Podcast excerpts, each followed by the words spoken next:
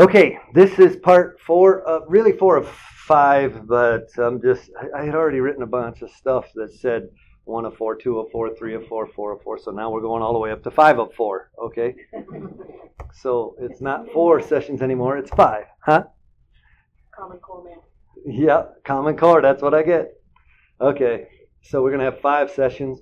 Glorify God first. I uh, went over what is Y E C already, and we went over the other creation views. We went over their relevance, and we started digging into the Young Earth creation view evidence. Um, started with Scripture, and then we went over some astronomy, show a couple uh, little miniature pictures just to refresh your mind about those. Uh, expect, oh, part five out of four next week, God willing, even if the creek does rise. I don't know how that expression ever got started. If God is willing, the rising of the creek does what? I'll tell you how it reference to the Creek Indians. It was the Creek Indians. Oh, okay. If the creek don't rise up and cause trouble, we'll see you, Lord willing, and the Creek Indians don't rise up. I'm glad you told me that. Yeah, that makes more sense now.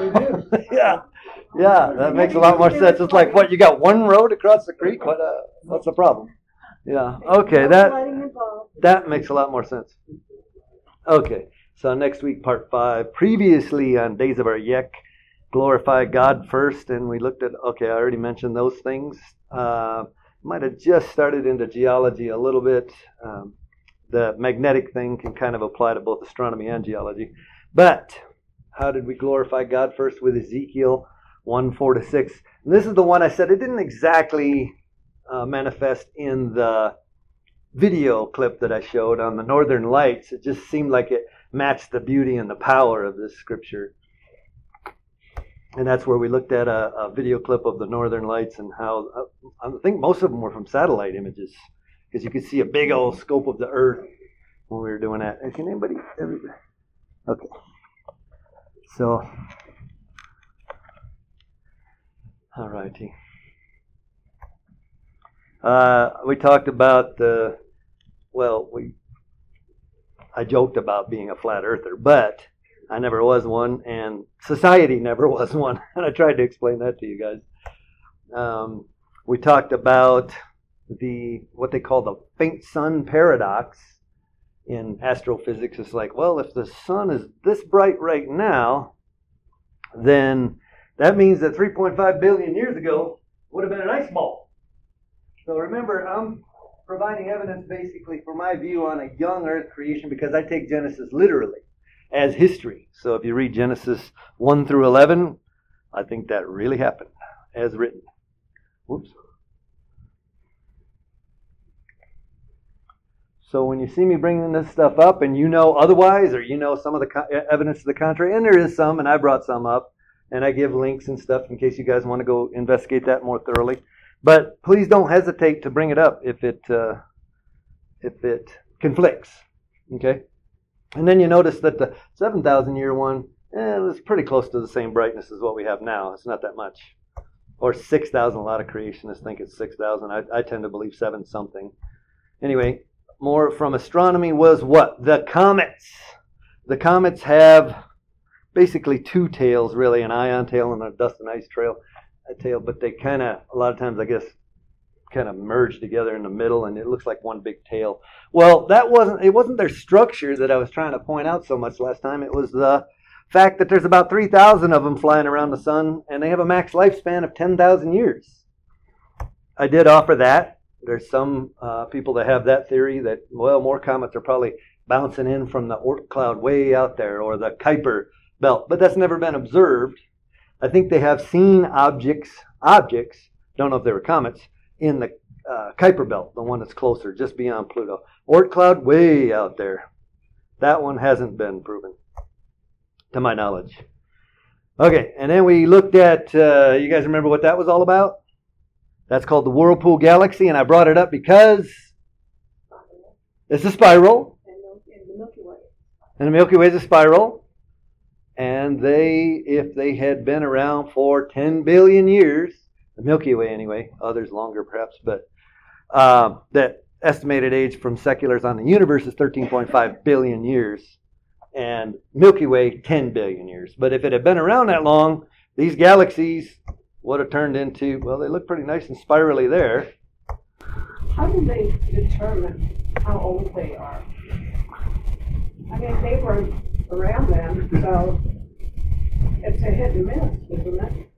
The question of how do secular scientists determine how old stars are or galaxies? Well, they have uh, what they call a philosophy of science. Everybody really does. So do we creationists, right? I just told you I based mine on Genesis. That's why a lot of this stuff doesn't surprise me. Some of it even surprises me, though. Um, but the way that they determine it is through their evolutionary assumption, and then they try to match the evidence to that. Does that make sense? Yeah. Okay. Uh, if you believe in evolution. Yeah, I rejected it some time ago I, on scriptural and scientific grounds. We can talk, if you want to talk to me offline about that one, I'm happy to, about evolution. I'm just nosy. No, that's fine. No, by all means, please bring it up. And that that's why they're not supposed to be so spirally right there, is because you see the little, that's really the solar system, but the stars inside the galaxy whiz around at a high rate, and uh, ones outside go around at a different rate. So it's not like it's all on one big clear disc rotating around. It would t- turn them into, forty, forty laps of this in ten billion years would turn the galaxies into those. Okay? Just kind of disc-shaped, without def- definition in spirals and stuff like that, because of that differential in the way they, how fast they orbit. Should have turned them into those. There's our Milky Way. There's about how far we are from the center. I was really impressed with that they got a camera out that far to take that picture. Milky Way, two hundred fifty mega annum, that stands for, or million years, would equal one lap. One full rotation around. So ten billion means forty laps, and an awful lot of different rotation speeds of those stars within the galaxy. So the spiral should be long gone. Okay. All right, that one, you guys remember what that was? What we talked about last week? That is the remains of an exploded star or a supernova. Supernova remnants, they call it. And they claim that they'll last, they'll burn for like a million years, excuse me, or something like that. Problem is, what? There's only about seven thousand years worth, seven kilo annum, worth of supernova remnants that we can see. That's around us. But that's what we're measuring, is, you know, the ones that we can see. Uh, it's gone up from two hundred to like two hundred seventy now, but... Um, That's the thing about the supernovas. Oh, and then I told you about, this one didn't really necessarily relate to the age of everything, but it's just uh, interesting to me, the fact in astronomy that we haven't actually got confirmation for a fact of a star birth. And you guys probably remember, oh yeah, there's one, Associated Press said they found fifty of them at that star nursery, but when you read it, it's just like, well, you guys didn't actually see them turn on. You didn't see them ignite, right? Some people might say, hey, it takes a long time to, for them things to brighten and brighten and brighten. Is that where you're going? I mean, they're not light bulbs. They don't turn on that fast. They don't, but they do don't we agree that at some point they would have become visible? But again, I'm not sure what that would look like. Okay. But it's not. Well, that's my question. It's not a light bulb. Yeah. Like I said, I admit that it's theoretically possible a star could be born and form and start. It's just, why don't we have any proof of it? You think, you think if we've watched two hundred seventy of them, Uh, looked at the evidence of their death, the supernova, and those we can tell. Those we have actually, okay, there was nothing there. Now there's supernova remnants there. Okay, I'm looking for that on a star. If you find one, by all means, just bring it up. I just haven't encountered that. Oh, and neither has ChatGPT. Because I kept asking it those questions and it wouldn't give me a straight answer. And finally, I got it narrowed down and I just said, Have we, do we know of a star we can see now that we couldn't see before? And they had to admit that no. But it's a complicated process, and okay. Just just wanting to know. No, I know, I know. Yeah, it's it's just absolutely amazing the complexity of what he's created, especially when you study D N A. Wow. That's why I was, well, that's why the, tampering with the genome of a human being is spooky to me, because I know how complicated it is. All right. Then we talked about, uh, I think that was the last thing, the magnetic sphere of the Earth. and how the sun has a lot of uh, energy and radiation and forces coming at us, that we are protected by that magnetic sphere. And the poles have uh, dents in them, in the magnetic fields, or it comes down to or near the Earth. And that's where it gets to interact with the atmospheric particles and stuff, and gives us those pretty northern lights and stuff. That's because of the magnetic sphere. Well, so what? How's that? What's that got to do with young universe? Well, the problem is, if you go, if you back up three point five billion years and we have the magnetic field strength we have right now, it would have been so strong it would not have been survivable by anything. It would have been fatal to both big and small. I put a T-Rex there, dead, and a, a little protozoa trying to form or something, and they would have been goners. That's, that's too much magnetic force. Anybody ever been inside a M R I? Did it start like, okay, maybe it's just me. Maybe I got a lot of iron in me or something. Oh, that kind of M R I. Yeah, the, it's loud like a chainsaw kind of, and you got to have the, the ear protection on and stuff. Did you feel like parts of your flesh like getting kind of pulled? No. no. Really? He's laughing at me. Like, like, what's the matter with you? I don't know. I don't know. Maybe I got more iron or something, but I could feel twitching and stuff going on. Yeah. Yeah. There's, that's what happened. That's my weakness. Secret's out. Yeah. Okay. And then uh, what was the secular's counter to that? Remember, it was the, what they call the dynamo theory, that the ferrous substances, liquid in the earth, meaning iron-bearing, as they are rotating and circulating around, that they cause a dynamo. But then this fella, Russell Humphreys, came out with a paper that he presented that said, no, once you go a couple kilometers down, it's going to be too hot to, uh, I think he said a couple dozen kilometers down, it's going to be too hot for them to, for the molecules to align like what is needed for magnetism. And even when I talked to him one time on a, Uh, and during his question and answer period on a uh, video, pre, you know, presentation that he did, he, I, what I had said to him really was, it hurts me as a student of science and of the Bible that, having built our thinking on godless stuff, where could we be right now if we hadn't done that? If we had built it on God's word, how far would we be? And he agreed with me, on, at least on this thing, on the magnetic stuff. He said, yeah, look how much time they've wasted on that, on that dynamo theory. It's like one hundred years they've been looking at it. Gotten nowhere. Hasn't helped one peep. Anyway, his name's Russell Humphreys. He's a pretty smart guy. He's the one that calculated the magnetic strength of Uranus and Neptune. And when Voyager two flew by in eighties, early eighties maybe? Anyway, when it flew by those planets, it uh, he was accurate. He was pretty accurate on it, much more than the secular version. So the people that thought the universe was billions of years got it quite a bit wrong. He got it pretty close, or he might have been dead on, actually. Okay, and once again, here's my cluttering of the slides. Nobody tell anybody, please, that I was at J six, all right? I don't want the F B I coming and knocking on my door. You can't see it. I can't. I found no pictures of me there. Looking around and...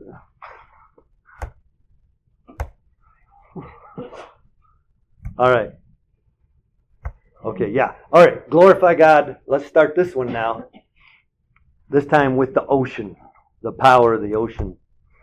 Psalm ninety-three, three through four says, the seas have lifted up, Lord. The seas have lifted up their voice.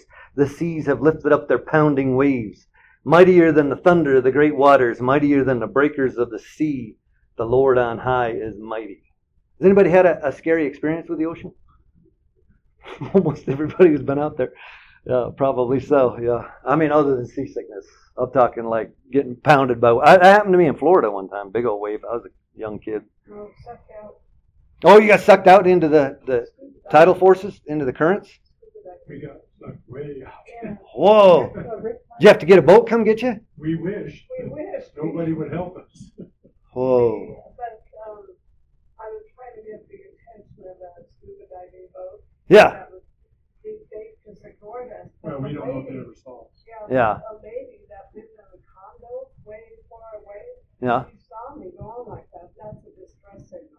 Yeah. And she called, uh, I guess, Coast Guard or whatever. Oh, right. And they were going up and They couldn't see you. No, they couldn't find you. And they couldn't see us. We were way out, but by the time they they kept going around looking for something, and then as we finally, hours later, swimming up to the beach, they're going, we heard about a distressed couple out there. Did you guys well, see anybody? No. There was. So you said, thanks a lot. Oh, wow. I'm glad you made it back. Wow. Yeah. Yeah. Yeah. I think about Bethany Hamilton sometimes when it comes to the power of the ocean. She uh, she's the surfer that got her arm bit off by a tiger shark in Hawaii and went back to surfing and became a pro surfer still, even with one arm. And And somebody asked her that, I think, do you ever, are you ever scared another shark might come or something? And she said, ah, sometimes I see maybe a little shadow or something. But in general, I know I'm in God's big ocean. Totally comfortable with it. Okay, so this fella right here is a nice little science hobbit. And he is Jorge Vasquez, NASA oceanographer. All right, say it correctly. Jorge, you know how to say. Jorge. Yes. Oh, how did I say it the first time? Like you said Jorge. Witnesses? Jorge. What did I say? Jorge. All right. I heard you say Jorge. I was going to say, he Thank knows you. How to Thank say you very much. All right. Well, anyway, this guy is, a, I didn't even know NASA had oceanographers, first of all. But they do, and he is one. And uh, we're, not, we're only going through a part of his interview. I, I liked some of the things that he said in his interview. As if, if it's going to bring this uh, page up. If not, then we'll just make mention of him and give him the credit for for giving God the credit. Yeah, I know. It looks like, well, I've got connection. Looks like enough bars. Okay. Oh, that's why. Got to. Uh, I have to approve of the rules of the network here. Come on, go on over there. Okay, so there we go, Mister Jorge. So, he moved from Cuba to the U S as a toddler. Grew up far from the sea, but then in West Virginia, his parents taught at a local college. He cherishes the memories of taking long walks on the beach with his father, a biologist, when the family would visit relatives in Miami, Florida. He'd point out jellyfish on the shore or algae or different organism, organisms, says Vasquez. He had this deep appreciation for God's creation. Went back to Florida for college, University of Miami, earned a master's. Uh, oh, then later earned, earned a master's at the University of Rhode Island, uh, School of Oceanography. Got a P H D from uh, U S C. And then since nineteen eighty-four, he's worked at NASA Jet Propulsion Laboratory. Okay. For the past decade, he's been part of that group for high-resolution sea surface temperatures. An internal group of NASA. You guys ever heard of it? Did you know they had ocean-faring people? Oh, okay. That's pretty cool. Uh, Vasquez says, I study the world's ocean from my computer using data from a series of NASA satellites that orbit the Earth to measure how climatic changes affect local regions like California's coast. Uh, let's see. Your, they asked him, your dad was a Christian. How did his faith and belief in a creator affect his approach to biology? Did his sense of wonder lead to your own interest in the sciences? Absolutely. My dad was a person of faith. On our long walks on the beach, he'd point out jellyfish on the shore or algae or different organisms. He had this deep appreciation for God's creation. I remember one time growing up, he called the police because he saw people who were intentionally killing possums. He was so upset about it. That's how much love he had for God's creation. He really instilled that in both my brother and me. What's that? I'm sorry. I know that's not an ocean creature, but apparently he had an appreciation for all God's creatures. Okay. Um, how'd you become an oceanographer? Well, for me, it was a matter of going back to my first love, and that was studying the beauty of God's creation. I love the outdoors, skiing, the mountains, the ocean. I started out as a pre-med major at the University of Miami. Took a lot of biology and chemistry. I was doing okay, but my first lab dissection of a rat made me realize this was not my calling. It's like the people that drop out of medical school, pass out. Um, my advisor encouraged me to switch to physics. I did, um, and I was doing okay. But I realized I'm a visual person. I can't see an electron. I can't see a proton. I realized that I can see the waves and the currents, and I can feel the wind. So at that point, I decided to go into environmental sciences. I was getting back to what I love, which is the ocean. How much of your daily work is actually done outdoors? Great question. Right now, it's much more on computers than anything else. when I was a student at the University of Rhode Island, we went out putting instruments in the Gulf Stream, and we got caught in a tropical storm and thirty-foot seas. The entire scientific party was seasick. Whenever people ask me about my faith, I tell them that one of the times I would have loved to have been with Jesus was when he calmed the seas. That would have convinced me. There you go, Jorge Vasquez. Did I say it like a K again? All right. You'll just please excuse me. All right. There you go. I said that I'd cover this a little bit. Starlight. What about the distant star? That's one of the common questions creation folks, young young Earth creation folks get is, if the starlight, if we know the stars are billions of light years away, how could the light have reached the Earth so we can see them in a mere six or seven thousand years? Right? That's a good question. That's a pretty good argument. And I don't say that creationists have that down to a, you know, fully conclusive evidence-based solution for that. But here's Russell Humphreys. There's that guy again. And he wrote that book, Starlight and Time. This guy's really smart. He used to be a, a physicist for Sandia Labs in New Mexico. But he wrote this, and he uses Einstein's relativity for his theory. Um, he talks about the stretch of space-time and that there's actually still some some tension on it. There's tension on space-time. And that we could be in a gravity well. What does that mean? Well, believe it or not, if we're in a gravity well that he describes, and, and he does explain it pretty easily if you want to watch his video clips and stuff, Russell Humphreys, um, he talks about it with a trampoline and a big heavy metal ring on it and how it warps space-time and stuff. And um, if we're in a gravity well, this is just part of his theory. You need the other parts too, to, and I don't fully understand it all. But um, if we're in a gravity well, then that means time for us moves what in the presence of gravity? Faster or slower? Slower. Yeah. And so that means that the outskirts of the universe, time could be moving faster for it and slower for us. So that's what's weird. It could have moved seven thousand years for us, but billions of years for out there, you know, the stars. Yeah. So that's interesting if you want to take a look at it. And I put a discussion to the link. It's twenty-six minutes. We're not going to watch it right now, but here's another guy. I've seen him in person. He came to color. He came to our group and spoke at our creation fellowship. Jason Lyle. He's out of Colorado Springs, actually. Uh, he has, there you go, that's his ministry, is the Biblical Science Institute. He's an astronomer, and he came out with this theory, anisotropic synchrony convention theory. Well, what does that mean? Um, I don't know. I tried to read it, I swear. It's pretty, it's pretty deep stuff.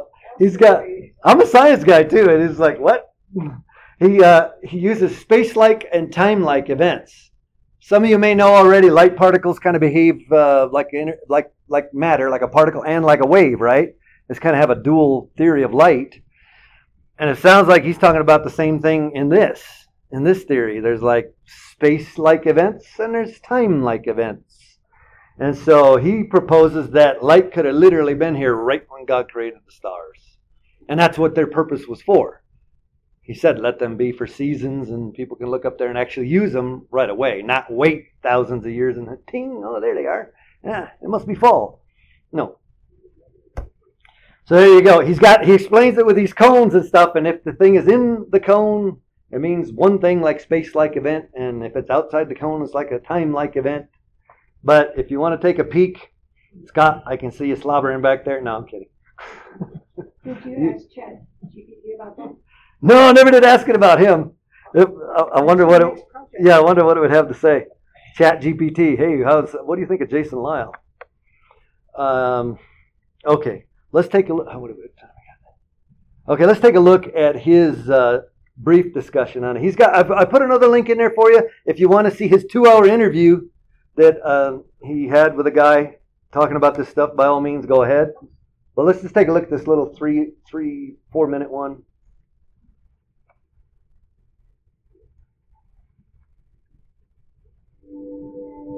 Does distant starlight prove the universe is old?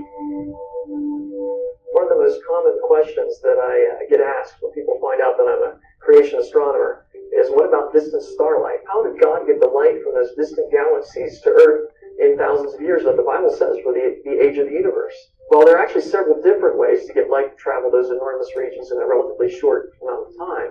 Uh, one one way is what's called an anisotropic synchrony convention. That's a little bit like uh, time zones on the Earth.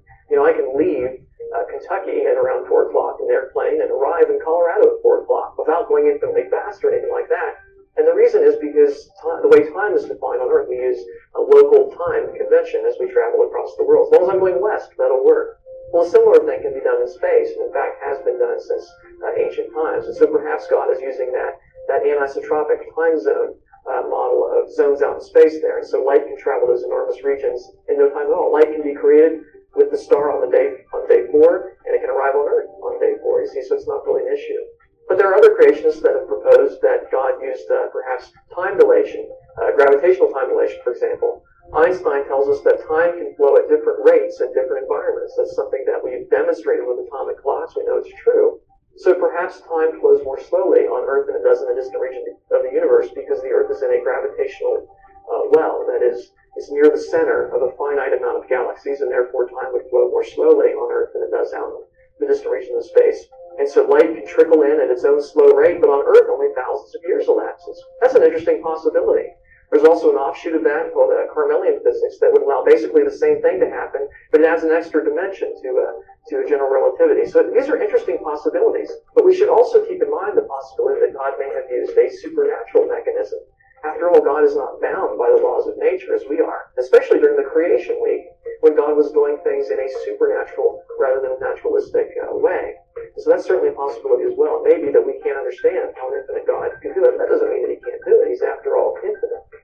One answer that we would not recommend using is that God simply created the beams of light already on their way. And the reason we don't uh, think that that's a good answer is because we see things happen in space. We see stars explode, for example. And if that, if God just created the beam en route, then that means that the star that we saw explode never really happened. God just painted a picture of that explosion along this light beam, uh, when in fact the star never exploded, never even existed. And so I don't think that God is going to create pictures of fictional events out in space there. And if he did out in space, why not here on Earth? We really couldn't trust our senses if God created light beams that, that don't really come from their source. So I don't think that's the best explanation. And another thing I want to point out, though, is that the Big Bang, the alternative to biblical creation, also has a similar type of problem, a light travel time problem of its own. It's called the horizon problem. And basically it has to do with the cosmic microwave background that we see uh, streaming from the distant regions of the universe. We find that it's very uniform. And that shouldn't be, because in the Big Bang model, uh, it should have different temperatures at different places. Why is it so uniform?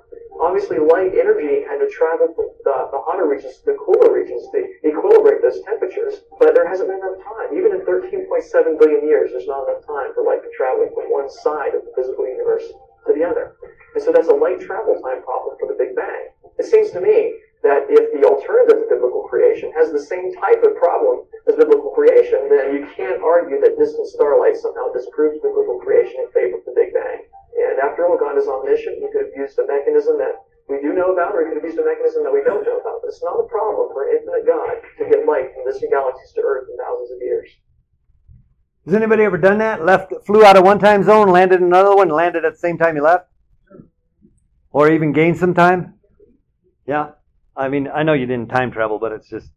I understood that, what he was saying, but when he starts applying it to space-like events and time-like events, and when you read it, it's like, hey, okay. All right. Jason Lyle is that guy's name. And just ask me if you, uh, these are posted, so if you want the links to read more about it, you can. Or if you want, oh, sorry. These guys are smart. Yeah, Humphreys and Lyle, and his, they they have P H Ds. They're scientists, they're, and they're published and everything. But uh, the reason I just threw that in there was uh, just kind of a random thing. People think that, I, I tell my students this all the time, you know, that um, when they're getting smarter, their brain's actually not getting bigger. Well, they are because they're growing into adults, but your brain's not actually getting bigger. It is getting wrinklier. That's right. All right. Einstein's brain, normal weight, three point five pounds, wrinkled up like a prune. Smarter than smoothie. Okay, and then lastly on this astronomy stuff, or on the uh, distant starlight stuff, Some creationists subscribe to a light speed decay theory, and that means that light is not the same speed now that it used to be. And if it's a exponential decay like that, the famous hockey stick, although sometimes it's on its side, sometimes it's standing up like that, you'll see that if we are down in this vicinity right in there, right in there, I, I don't know why I'm doing it because that side over there, can't see it, okay. Yeah, yeah, I'm pointing at that. See how it's almost leveled off. And so for the last, what have they been able to measure light? It's a lot longer than I thought, one hundred fifty years or something like that, one hundred something years. I'm like, how could people back in the late seventeen hundreds be measuring the speed of light? But pretty clever people, I suppose. Um, but for the measurements we have on it, it hasn't changed a whole lot. So we're at the bottom of the hockey stick. But these guys would suggest, like, yeah, but if we're at exponential decay, look how fast it used to be over here. Really fast. Yeah, but changing the speed of light has a lot of implications in terms of physics and the mass of the universe. So I don't think that particular theory. Yeah, I used to think that too, but I don't know. Then they then they got stuff to exceed the speed of light, and I thought, hey, Einstein, I thought it was supposed to become infinite if that happens. But it didn't. Here we are. It didn't, like, engulf us. What happened? I don't know. Yeah, yeah. I'm sure that's probably why some creationists don't like this. Is because there's other problems that it introduces. Yeah. So, but you can look into it if you like. Look into it some more. All right. More, okay, here we go. Geology, paleontology. What I propose that we do is talk about this for about, maybe about half of this or, or two-thirds of this today. Finish this and do some biology ones in my last session on next Wednesday. And that'll be that. Okay? And then if you don't agree with me, I disfellowship myself from you forever. No. No, I'm just kidding. Love you all. So we're very, very grateful for Eastside. Okay. Very little sediment on the seafloor. What's that mean? We'll talk about it in just a sec. Uh, we'll also, I also want to talk about very little salt in the sea, the helium that's still in the radioactive rocks, the carbon fourteen in the fossils. I actually had kind of, kind of a personal thing with that one. Uh, bent rock layers, D N A in ancient bacteria, the Little Grand Canyon, that's the nickname, obviously. Um, polystrate fossils, and that's one of my favorite ones right there. Soft tissues in fossils. Or, I mean, if you want to preview stuff on that, look up dino soft tissue tonight when you go home. Watch what kind of stuff you run into. I told you, you see some shocking stuff. You're never going to see that in the textbook. Okay, here we go. Very little sediment on the seafloor. Here are all the different sources of the sediment that is accumulating in the ocean, right? Has anybody ever seen a pond that got, like, virtually choked out with the, the erosion that got in there? Or at least it was a lot shallower than it used to be? Okay. That's what these guys are suggesting should have happened to the ocean, but I don't know about fully choked out, but a lot more of it should be there. So, oh, and this also brought to mind, uh, it reminded me of in Job thirty-eight eleven when uh, God was telling Job, basically he was rebuking him, reprimanded him, and he was saying, where were you when I did this and this and this? And he said, uh, when I said, this far you may come and no further, he was talking about the ocean. When I told the sea, you may come this far and no further. Um. The sources of the erosion, where's the sediment coming from that's going into the ocean? Water and wind erosion gives twenty billion tons a year. Tectonic plate movement loses one billion tons. The, the tectonic plates move not a whole lot. They may have moved more in the past, but they don't move a whole lot. But it's getting rid of some of that sediment. So we've got a net of what? nineteen billion tons are being added to the ocean. Okay, after three billion years, they said, we would expect to see two hundred fifty times more sediment in the ocean than we see today if it had really been doing this for three billion years. Some uh, some folks have proposed, yeah, that the continents actually would have fully eroded multiple times by now, that the ocean would have eaten them right on down. Mike, yep. What I've heard about, you I'm sure know more about, um, the lunar landing uh-huh. and space dust, and what they expected on the lunar landing was a lot more sediment on the surface of the moon than what there actually was when they got there. Are you familiar with that? Yeah, Yeah, they thought their uh, lander was going to sink in the, the sediment. They thought it was going to be so so pop. And that is that because I don't know if that's because of the age uh, discrepancy though. I, I don't. Yeah, I mean, it might it might have been. I mean, it kind of makes sense that if they thought that the universe and the moon had been there for four point six billion years collecting dust, it would have been a lot deeper. But I know that creationists have changed their mind about the rate of the moon dust. So maybe they somewhere back then had miscalculated the rate at which it actually accumulates.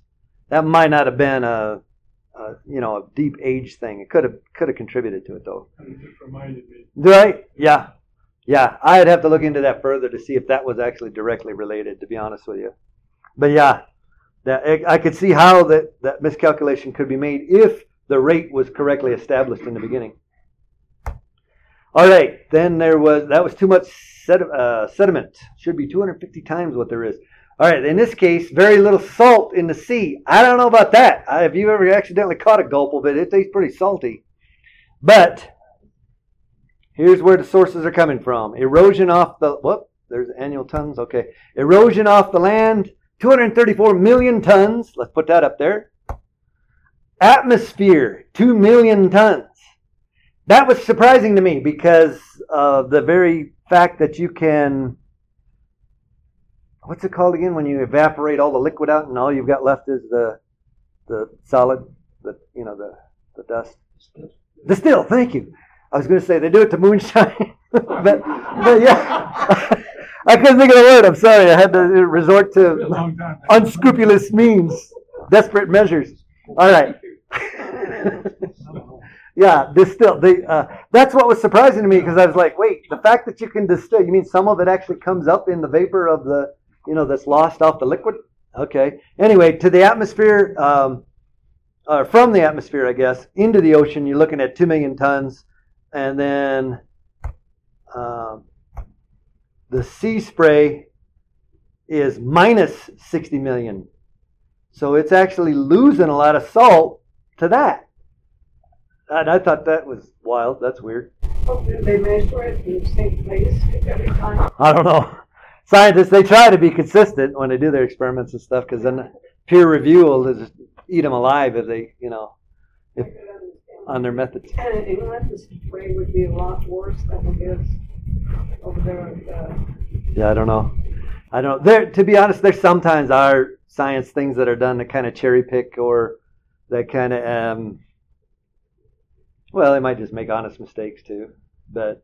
I just found that surprising. That's a lot of, that seems like a lot. Anyway, that gets taken away from the ocean. So let's take that off the total. Then you've got seepage, meaning the sediment not coming down off with salt like the erosion, but the the liquid seeping out of the land into the ocean and carrying some salt. ninety-six million tons. Let's put that up there. We're up to two seventy-two. All right, seafloor exchange. Some of the salt is leaving the seafloor. Some of it's being absorbed by it. one hundred fifteen million tons given to the ocean. Put that up. Total. And sixty-two million tons is taken away. New total. Spreading ridges, they say, contribute eleven million tons. For a total of a net of positive three hundred thirty-six million tons a year. Ooh, dog, yes, a lot of salt. Probably mighty tasty on some big eggs. Man, I write some crazy goofy stuff on these things. I hope you guys will let it slide because, I don't know. working working with slideshow. They shouldn't, shouldn't ever put that in my uh, possession. Okay. Very little salt in the sea. So what says you? So what says you? An old Earth could get her done. Right? An old Earth could do that. Well, if you start at zero salinity, the current level takes a mere forty-two million years versus three billion years. Well, forty-two million is a whole lot more than young Earth creation people acknowledge, am I right? Yeah, that is. Then I would speculate, I haven't seen creationist writings on this, to be honest with you, but I'm guessing they probably feel that the ocean started with a certain amount of salinity. A certain amount of salt already in it. Make sense? Okay, so there's some stuff from the ocean that we're looking at that shouldn't, uh, it should be a lot more severe if there's been three billion years. Okay, helium and radioactive rocks. This is interesting. Helium behavior. Anybody seen this? Oh, there goes that helium atom. More helium. Shrink. A few more heliums. Escape. Shrink. And you know darn well, I tugged that thing so tight. There's no way that helium could have leaked out of there. Wrong answer. I'm sorry to tell you, helium's a mighty small atom, and it can work its way actually through the material of the rubber. All right. Mylar too, but slower. You've seen Mylar balloons. Eventually they shrink down, but they last like a week, maybe a little longer. So anyway, the helium leaks out, and it can leak out of rocks. There's pretty much nothing you can hold helium permanently with that I know of. Okay, so in helium, what happens? You have a radioactive element. Um, I'm sorry, these, that's a zircon crystal, basically. It's a igneous um, crystal. And meaning it was at one time magma. It was melted and then it solidified. So it's got uranium in this case in it, mighty big molecule, and it produces some helium. And helium escapes at a certain rate. one point five gigaannum or billion years should show. Here's your uranium thorium level and little pipsqueak, probably none really, helium level, or, or just barely, a, just trace amounts of what the uranium thorium's still producing. That's what we should have, okay, after one point five billion years. But what do we really have when they look at them? Their findings, about six thousand years worth of helium leakage. I mean presence, sorry, yeah. It should have leaked out by now. It's slower out of a rock, obviously, than out of mylar and stuff, but it still will leak out. And they're saying there sure is a lot of helium still in these rocks.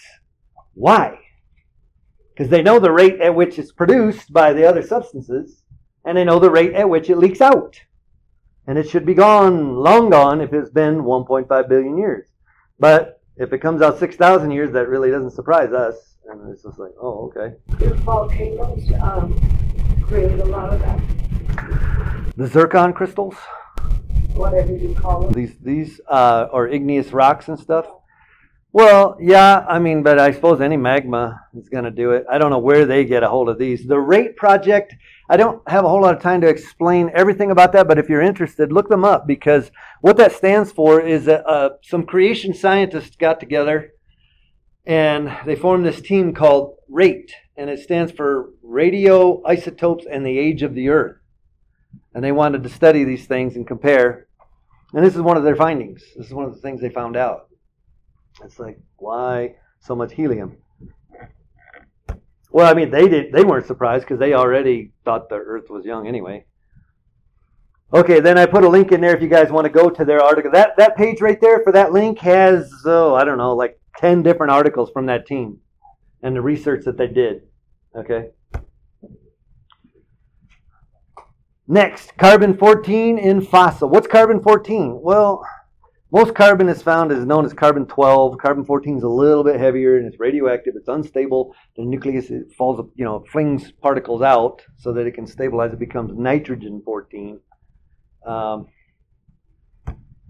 I'll get to him in a second. Okay, carbon fourteen have been found in fossils, coal, diamonds. So what? You just said that it takes billions of years for the uranium thorium. Well, yeah. Oh, and it doesn't leak out, unlike helium. I shouldn't one hundred percent say that, by the way, because that assumes a closed system. But anyway, um, what they mostly look at on carbon fourteen is how much of it has decayed, how much of it is broken down into nitrogen fourteen. So you got your neutrons and protons, carbon fourteen, red's proton, blue is neutron, and fling, there it goes. It flung out a subatomic particle, an anti-electron neutrino, whatever it is, and it basically turned a um, neutron into a proton. Proton, the number of protons is what determines what the substance is. That determines what the element is. And so it actually changed from carbon fourteen to nitrogen fourteen. Okay, and that's and what they do is measure how much of that stuff they think has decayed. The half-life of carbon fourteen, there's the problem. It's only five thousand seven hundred thirty years. That is not going to be found at all in something that is two hundred fifty million years old, thirty-two to three hundred fifty million years old, or one to three billion years old. In fact, I think at the the absolute high end, people think you can that this is even useful for, and it loses significant a- accuracy after like fifty thousand years, is maybe ninety-nine thousand years. Max decay time, oh, okay, I looked up a resource recently. It said uh, the max decay time would be between thirty-five and fifty thousand years. Why then is it still in those things that are supposedly one point something billion years old? Why is it in there? Well, seculars say contamination. You clumsy oafs! You, don't you put any gloves on, or do you just let the your your greasy fingers get all over everything and deposit carbon fourteen? Well, okay, they don't go that far, but they do try to declare contamination. The problem is some of these experiments have been done with great caution to avoid contamination, so they know it didn't come from contamination. There was original carbon fourteen still in these things. Yes. Has carbon fourteen? Yes, they found it in that. Yes, they. Oh yeah, you betcha, they found it in diamonds. Okay, contamination. They've been careful to avoid that, but they still show uh, C forty. Anybody know what that is? You guys recognize that picture? Yep. Go on. Whoa, whoa, I heard it. I don't know who said it. Florissant. Is it fluorescent or Florissant? Florissant. Fossil beds. Yeah, we took a trip up there. Uh, it's been quite a while ago now, but I asked the ranger about this. I said, "Have these uh, have these stumps been tested for carbon fourteen?" What was his reply? Have, there's me. Any any of these trunks been tested for carbon fourteen? Some of them are like twelve feet thick too, and they're petrified, horrified, and mortified by me. Park ranger says, "No need. Uh, they're way too old." I put the thirty-five million years in there because a, a, another part of the discussion earlier, and I don't know if it was him that said it actually. He didn't say it in that reply, but that's how old they claim these, trump, these stumps are. So they don't even bother testing for them. That's what I mean by building our thinking on what? The assumption. Well, there's no original part of that tree left. It's all been replaced in the fossilization process. Mm-hmm. So it'd be impossible ever to test them. Well, they do it with diamonds. they can test. They can test diamonds with an accelerated mass spectrometer, I guess, and they can. I'm not sure how they get the sample. The mineral contains the carbon fourteen. What's that? Does not. That's a pretty good argument. Does the mineralization process of turning it into a fossil or petrifying it remove carbon fourteen? Would it remove it? And where does it go? I don't know. The other side. Substance. There's nothing left of the tree. All the cells have been replaced with molds, basically, uh, whatever it is. Right. Yeah. I just don't know if that gets rid of the carbon fourteen that was in the original living tree, though. Because just like they can find it in diamonds, that's not alive anymore. You wouldn't say it is. It's pure carbon. So that when that becomes a pure mineral stump, does it shed carbon fourteen from that? I don't know. And, or does it introduce it? I don't know how it would, but I guess somebody could pursue that line of, of thinking and with their experiments and stuff and try to figure it out. But I know it's mighty surprising to people otherwise, it, to secular scientists, or they wouldn't say contamination. Because they know it shouldn't be there. They know it shouldn't be there. Okay. Bent rock layers. That was a pretty good uh, point you brought up, though, Keith. Bent rock layers. So what? Rocks get bent all the time, do they not?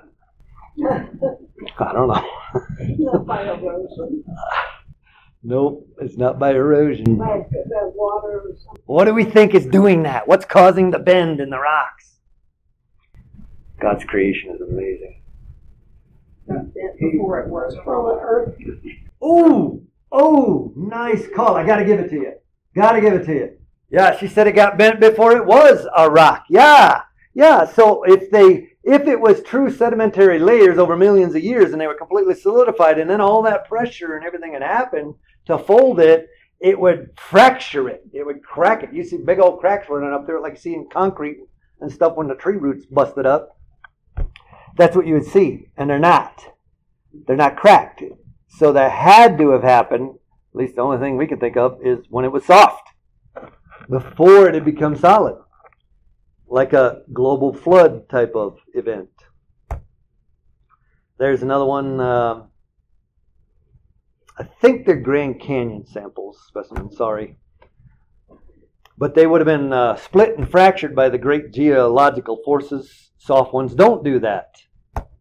Uh, the whole Grand Canyon sedimentary sequence is severely bent or folded in various places. Not the entire thing, obviously. But various places have this phenomenon right here. Excuse me. Conclusion? It's simply not millions of years of sediment. Sediment. And we'll go over that in just a minute. Well, then how did we get so many thousands of layers there then? Michael? Smarty Pants?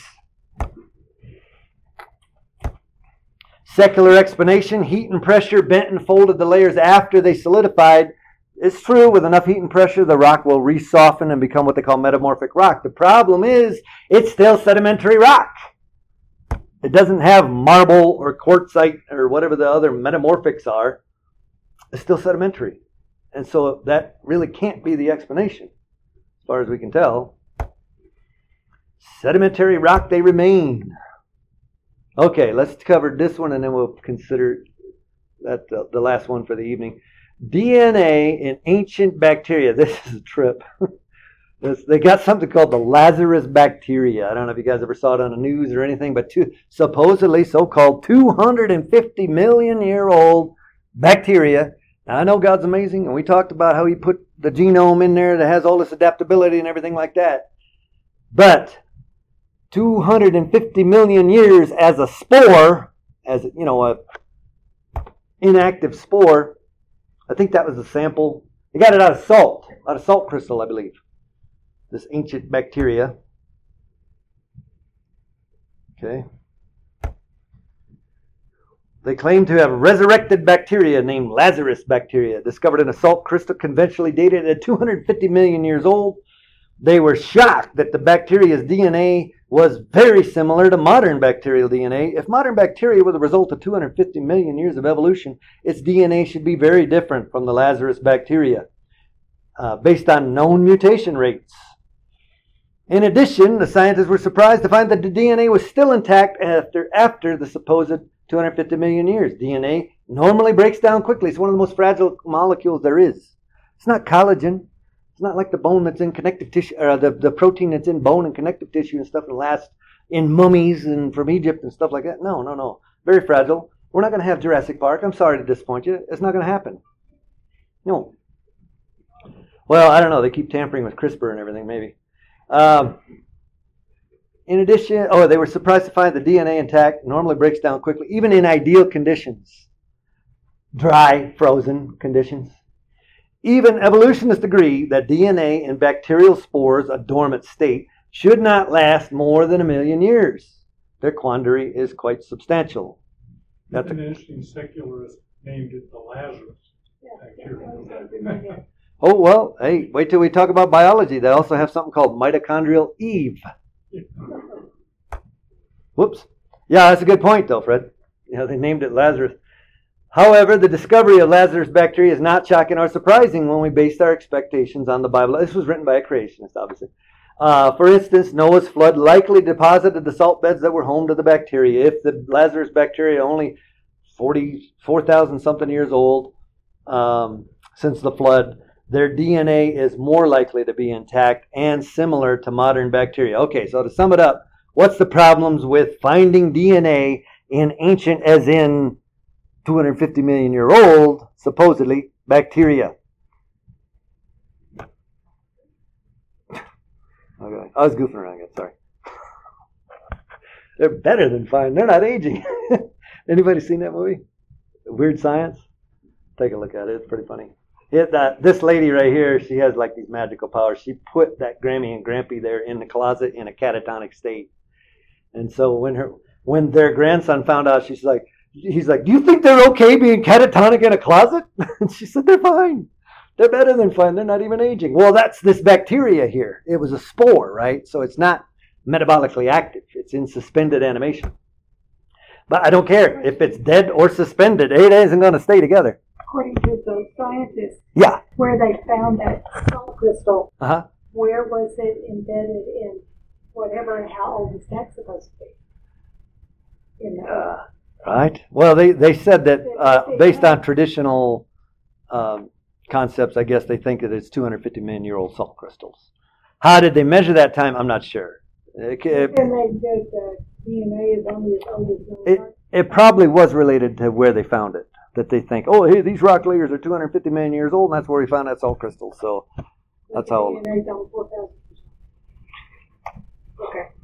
Perfect sense. Well, I'll be honest, this does kind of surprise me as a young Earth guy. It's like you find, you're finding D N A that's still, that's pretty amazing. Intact D N A, very fragile molecule, unmutated. There's the other problem. Anybody catch that? You're telling me that in two hundred fifty million years, this Lazarus bacteria, when you got it reactivated, this D N A looks just like the modern version of that bacteria. So in two hundred fifty million years, when dinosaurs made it all the way to primates, supposedly, in the evolutionary timescale, this thing did nothing. It didn't change one bit. Now, I know they may argue there's differing mutational rates, but you know how fast bacteria generate? How many generation times there are? Opportunities for mutations? Pretty bloody fast. Uh, uh, one bacteria can go from one to a billion sometimes in twelve hours. So... they're regenerating awful fast. Anyway, yeah, that's that's kind of ridiculous to suggest that it has exactly the same D N A. No evolution happened in it at all. Whoops. All right. Say what? Oh, here you go. If you want a couple cartoons before we go, there's, I must keep on evolving. And then there's the guy. Present day, he's working on a computer. That's not the same uh, time frames. That says three hundred eighty million years ago. We were just talking about two hundred fifty million years ago. But it's an awful lot of supposed evolution. But then you got this uh, horseshoe crab right here that that uh, didn't change at all. I think I'm already perfect. four hundred forty-five million later, still perfect. Pokemons also apparently refuse to evolve. Some of them. I don't know. Never tried to evolve one. And then there's this one. The guy's still sitting up in the tree with a monkey, eating a banana. Doesn't want to progress. He sa- it says he refuses to evolve. He says he likes things as they are. Fiction. Yeah. Okay. All right, wait. Before you go, though, I want to give you... Uh, uh, yeah, we'll talk about that later. Check this out. No, no, no, no, no. I should have given myself a link to jump right to the slide. No, no, no, no. It's more geology stuff is coming. Ha! Here we go. Take a look at that. Yeah. I'm not going to tell you what it is. I'm not going to tell you what it's from. But if you've had a traditional education like me, it's going to be surprising. All right? So with that, we'll consider ourselves dismissed. And I hope to see you next week so you can find out what that is. Don't give it away. Hey, I'm Eddie White, the senior minister for the Eastside Church of Christ. Sure want to thank you for joining us today on our podcast. I hope today's message was indeed a blessing to you. I'd like to invite you to browse our website at eastside springs dot com to get more information or to contact us. And as always, we indeed welcome you to join us for our worship service in Colorado Springs as we seek to live out Jesus' mission of making disciples of all nations.